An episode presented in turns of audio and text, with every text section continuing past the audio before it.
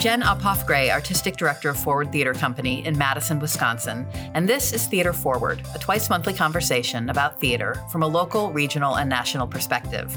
From Madison to Manhattan, we're excited to share insight into our own company while exploring issues surrounding theater in the Midwest and around the country.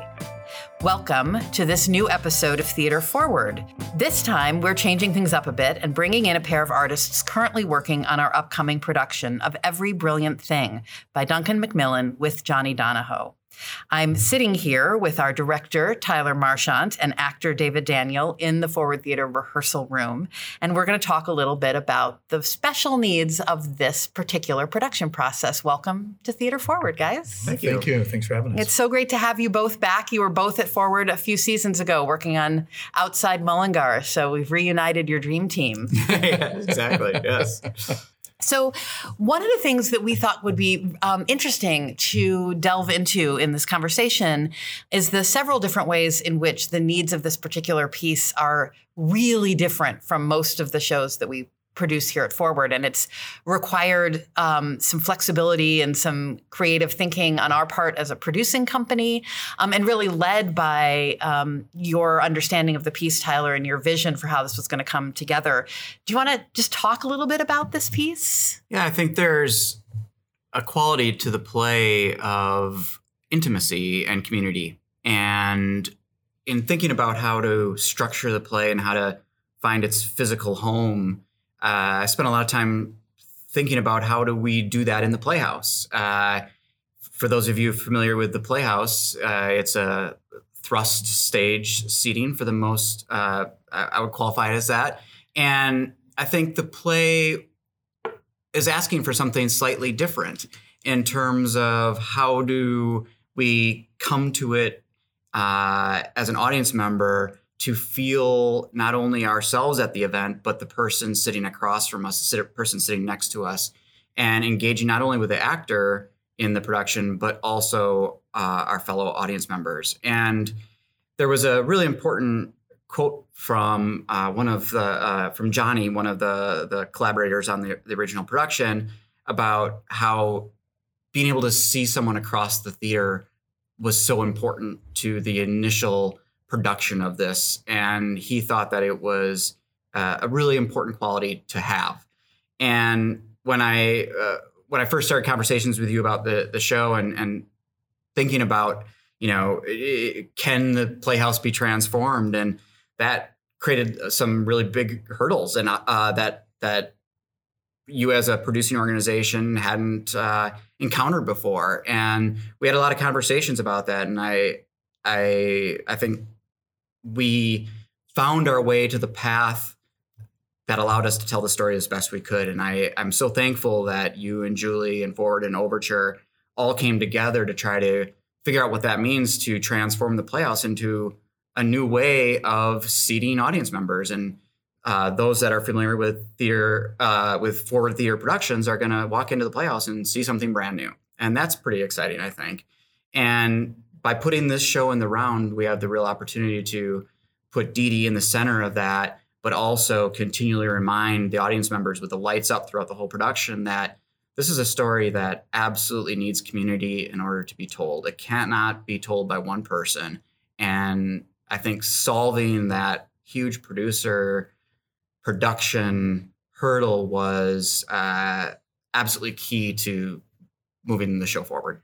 Yeah, for those who are listening who may not be familiar with the play, and I'm assuming many are because it is in the top 10 most produced plays in the country this year, but it is a one actor piece that does um, require a, a, pretty significant amount of engagement with. Uh, some audience members. Um, and so, a space like ours, as you say, Tyler, that is not only a thrust, but we also have a balcony. Um, and the the realization was really the point um, that when you first came to me and said, "Can we do it in the round?" and I was like, "No, this theater doesn't really do that. It's never done that. This theater's been here the space for decades. It's never been done in the round. Um, this is going to be an enormous headache. We shouldn't we shouldn't do that." But then I remember you came back to me and said. The people sitting in the balcony will not be able to engage with this story.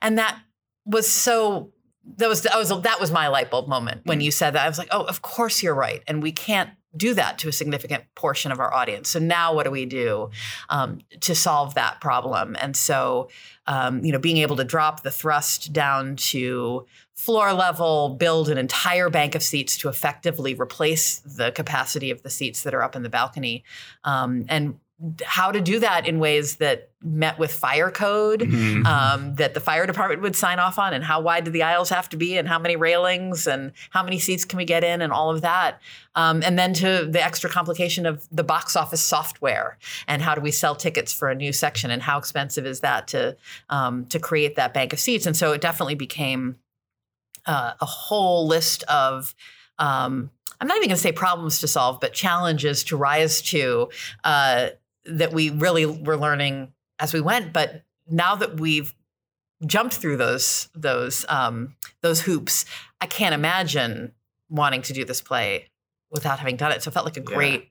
Yeah, I mean, as we've take. been in the rehearsal room and uh, we've put the show together and, and, been able to share it with a few uh, invited guests, which maybe we'll talk about uh, uh um, coming up. But uh, it just every time it feels like the exact right decision that we made. I, I really, the show would be fundamentally different if we wouldn't have figured out how to solve yeah. that. And I, I think uh, uh, kudos to everybody who troubleshot to figure that out because I think the play is much better because of it. Yeah.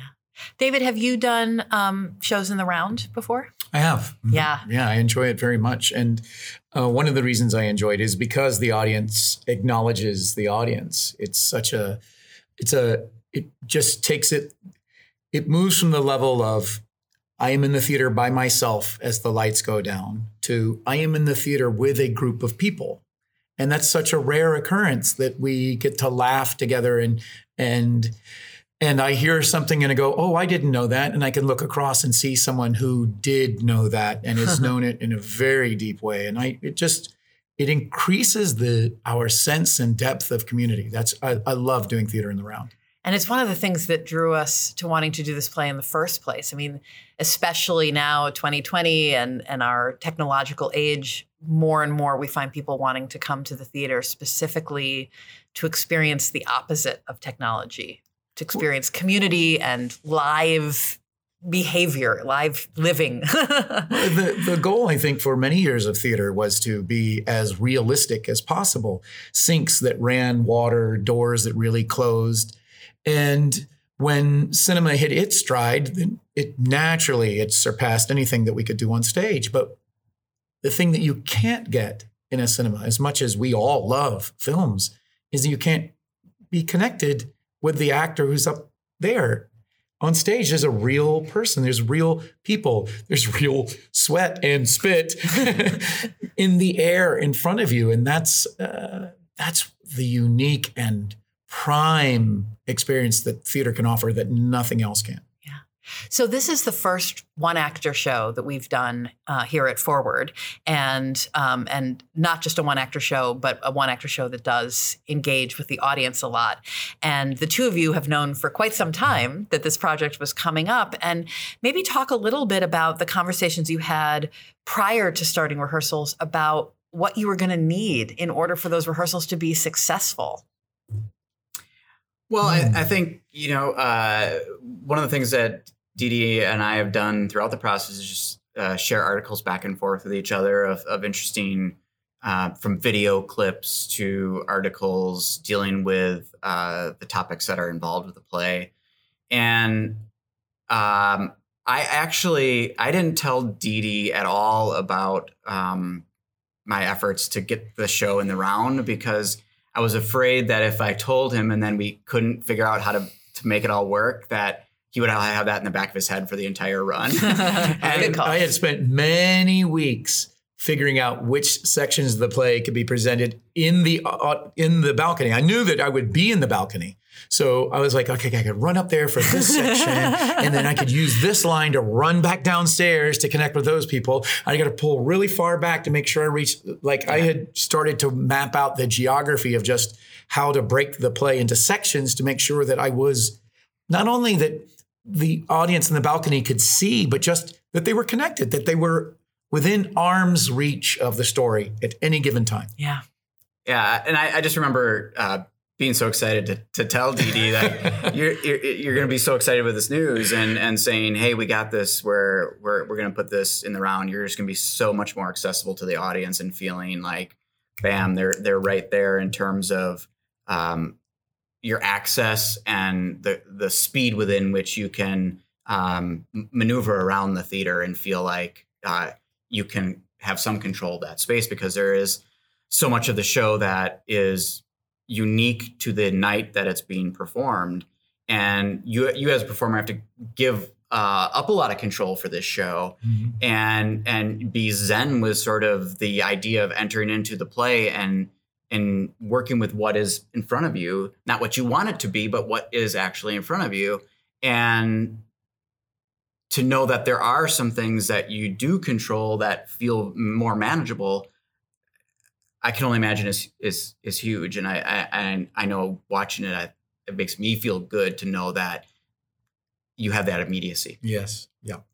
Well, we, it was a few months back, uh, Tyler, that you and I started talking about the specific unique needs of this rehearsal process yeah. and the fact that a big piece of what Dee Dee needs to do in this show is um, respond to what the audience members will give to him on any given night. And you certainly don't want to start practicing that with the first public performance. yeah. Um, and so that too has been a, a, sort of new problem for us to to solve. Yeah, I mean, we I think it was our eighth day of rehearsal. We had people in the room with us, which is incredibly scary. Um, and Dee Dee showed uh, a lot of fortitude and guts to to agree to that. But I think we both knew that getting people into the room early was important. And I, you know, we were just talking as we were walking into the room today about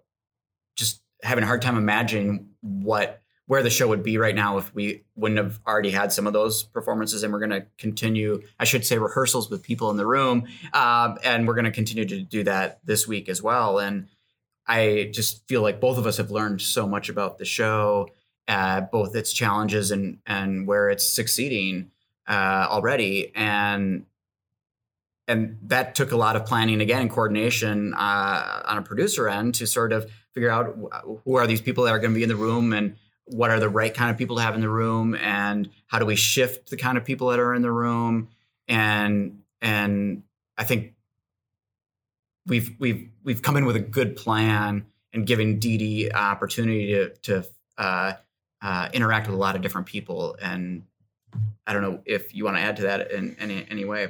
So, I mean, there's a normal rehearsal that actors and directors have where we talk about the pacing of the play, uh, the depths of any particular moment in the play. But having those people and thank each and every one of them, if they're listening, thank you so much for being here with us over the last few days.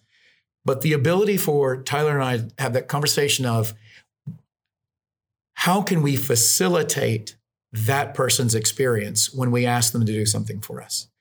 Um, Tuesday night it went like this. Wednesday night it went like this. Thursday night it went like this. I'm Tyler can then say, here's what I'm seeing that works best. Here's what's not working. Here's what people need from us in order for them to be in the experience and not be full of stage fright or to have concerns or uh, just how can we cradle them and help them in this moment and we couldn't get that just we're both very intelligent people one more so than the other we'll leave that up to you um, and we can certainly talk about it but the but to actually have a group of people that are willing to share their time with us and then for us to experiment, try out. I, I, the show has transformed so much mm. from that first Absolutely. group of six people that saw the show mm-hmm. to when we did it for the designer run on Sunday. Like mm-hmm. there, it's crazy to think about all the things that we discovered about the best way to approach um, so many different moments in the play, and just in general, the idea of how do how do we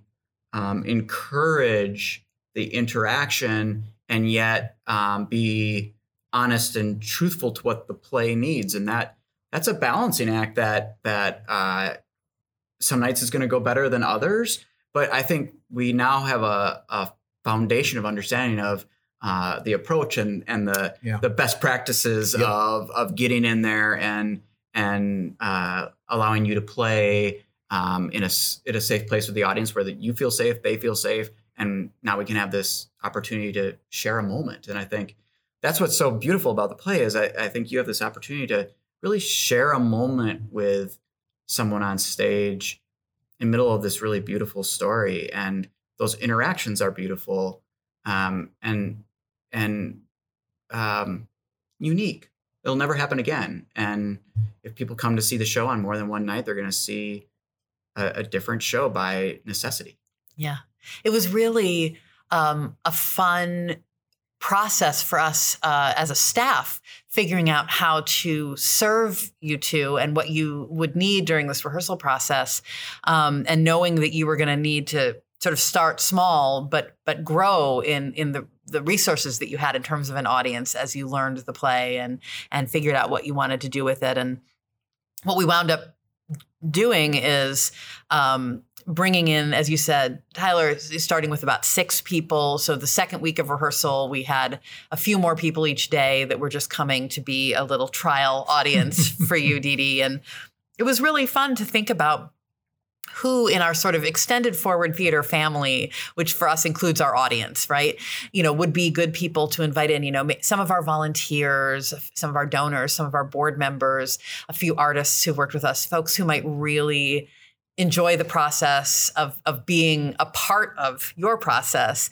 and would be you know generous and game um, people to have in this room so it would still feel safe for you as you're creating the piece. So that was really fun exercise for us to kind of think to brainstorm who might be really great people to be a part of that. And now um, as we record this you've finished your second week of rehearsals. We're starting the third week and we're going to be doing something we've never done before again, which is you guys are taking your rehearsals on tour this week because we knew you would start to need slightly larger audiences to experiment. And how does how is the show different when it's you know 25 people and not six that you have to play with? And so thinking about some of our community partners, the high school that we mentor, um, you know, the a senior center, um, you know, we're going to go visit the folks at the local newspaper on their lunch break, you know, but some some groups of or and organizations that we've worked with that we thought would be excited and maybe some new people that might not know forward very well um, would have this really unique opportunity sort of on their own home turf so yeah we're going to be packing things up in the rehearsal room and putting them in a in a car and and driving around so Yeah, luckily we have a very small set in Yes. terms of the actual uh, physical uh, uh, landscape of, of the show. So uh, hopefully the actual move to different spaces will be pretty easy. Yeah. And Tyler, you've directed some one actor shows before. How is this one similar or different to those past experiences? Um, hmm, that's a good question. I, you know, every every show is its own unique animal, but I think what's different about this is a little bit what we touched on is because the writing of this play is so unique, the problems or the challenges of the play um, are different in this. And we've, I think we've had a really fun time uh, collaborating on how to solve Mhm. uh, and and uh, take on those challenges with vigor. And and I think it's been a lot of conversation as well as actual on our feet rehearsal because we've had to strategize a lot. And and I think uh, whereas you might have a a one person play where all the dialogue is written out and you've got this 90 minute or uh, two hour a sequence of events that's very um, knowable. Um, this is a show where some of it's knowable and some of it's not, and and I think um, feeling like we're on the same page in terms of what is this moment about? How do we sculpt this moment? And then what is it that is essential that's played every time? And what is it that is malleable and and flexible? And I think uh, that's a really fun question to to to think about. And, and it's also, you know, the play is dealing with some really serious issues, um, but it's also uh, really fun and it's playful and it's humorous.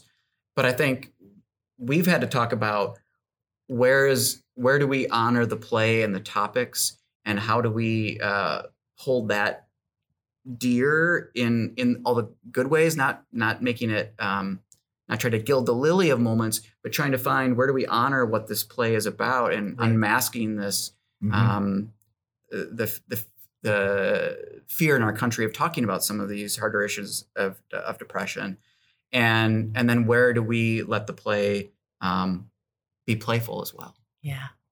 And Dee, I have to say, when I first read this play and thinking about you in this role, um, it's as a as an artistic director, you know, planning seasons and and having such um, care and respect for my audience.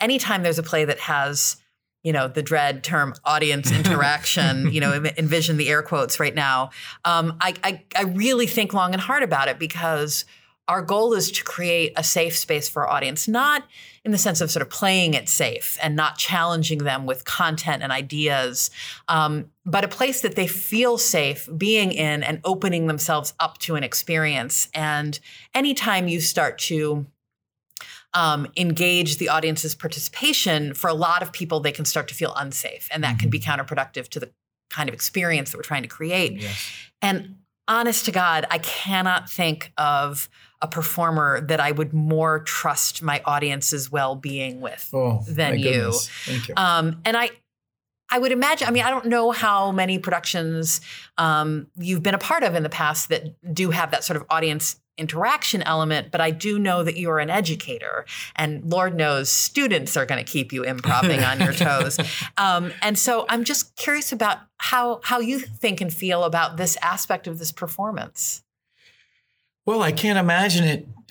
I just it, it's such it was such a smart step for them to take that it became an interactive conversation because with this topic that's that's where we want to leave the play. We want it to we want to continue it to be a uh, an interactive conversation and for us to start that in the safety of the theater and the in that kind of world where we all are already meeting that we already uh, come to and then to ha- begin to have this conversation and to start having it publicly with the actor with the with the people in the audience knowing that we're going to take that conversation when we leave. Like we're just starting to learn the beginning on how to talk about this.